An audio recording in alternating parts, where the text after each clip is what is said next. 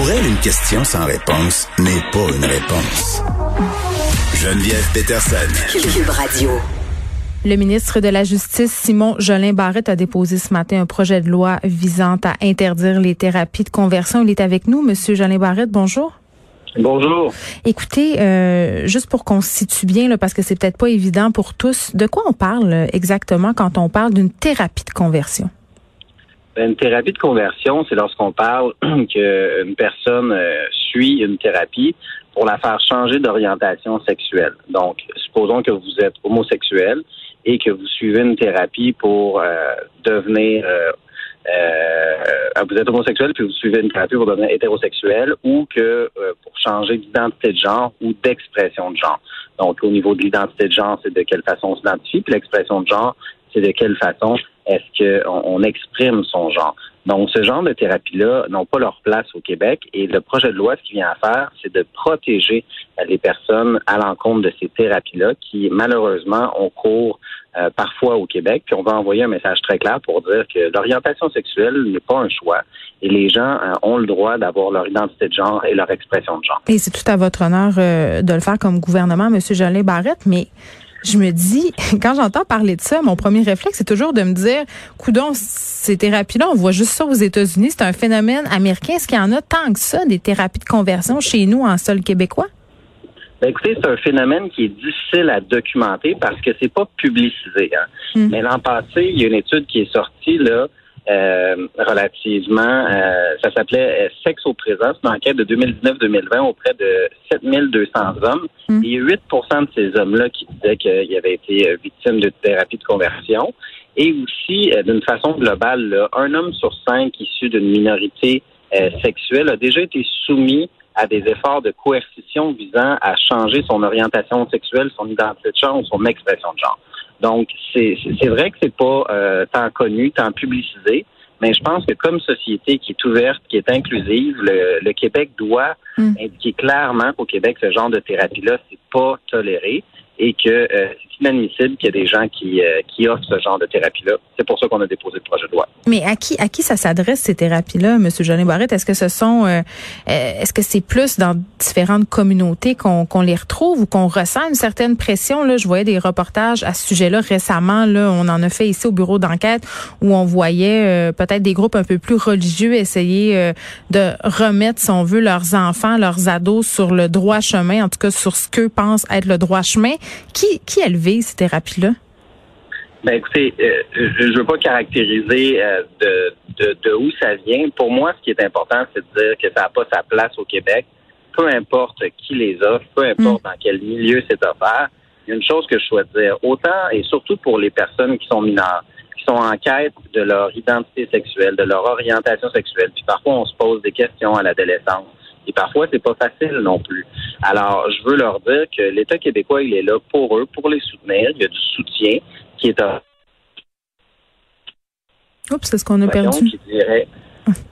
ce genre de thérapie de conversion-là qui dirait écoutez, euh, vous êtes homosexuel, puis on veut vous faire changer pour être hétérosexuel, ça n'a pas sa place au Québec. Hum, on vous a perdu un petit bout, là, Monsieur Jeannet Barrette. Euh, vous disiez que l'État était là pour justement ces thérapies de conversion, mais pour les personnes qui en auraient été victimes, je pense que vous poussez encore plus loin en faisant en sorte, ce que vous voudriez, en fait, c'est que ces personnes-là qui ont suivi ces thérapies de conversion soient dédommagées effectivement, on vient créer une présomption dans la loi que ça porte préjudice aux personnes qui sont victimes de ces thérapies-là hmm. pour le préjudice corporel et moral.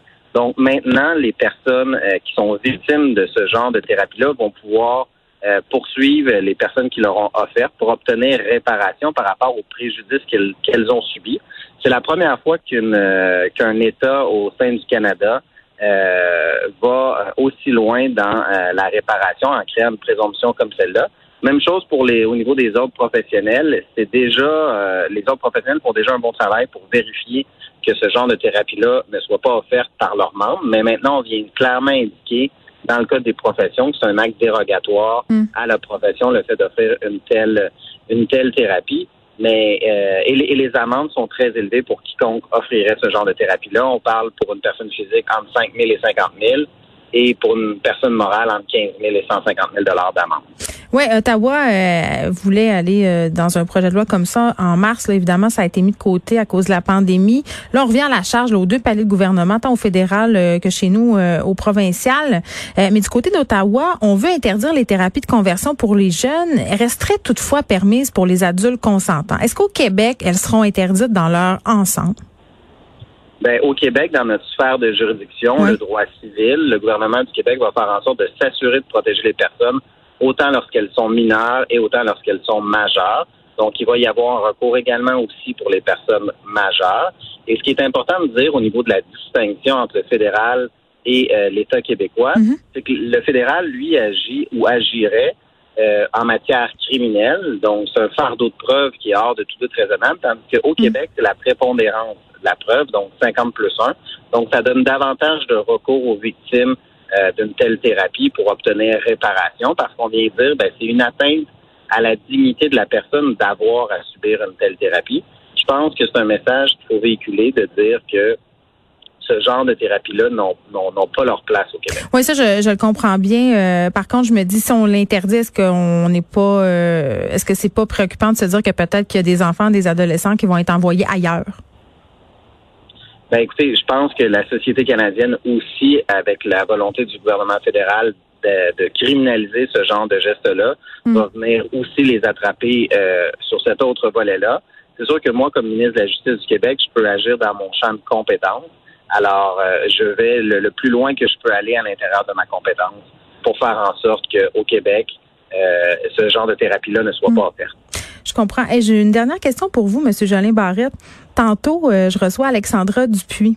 Alexandra Dupuis, c'est une étudiante de l'UQAM. Elle a mis sur pied une pétition pour que les victimes de violences sexuelles puissent savoir quelles sanctions les universités ou cégep ont été adoptées envers leurs agresseurs. Et elle souligne que dans la foulée du projet de loi 64, parce que l'Assemblée nationale en ce moment une réflexion sur les enjeux relatifs à l'accès à l'information, aux euh, renseignements personnels, on pourrait considérer cette possibilité-là. Allez-vous y réfléchir?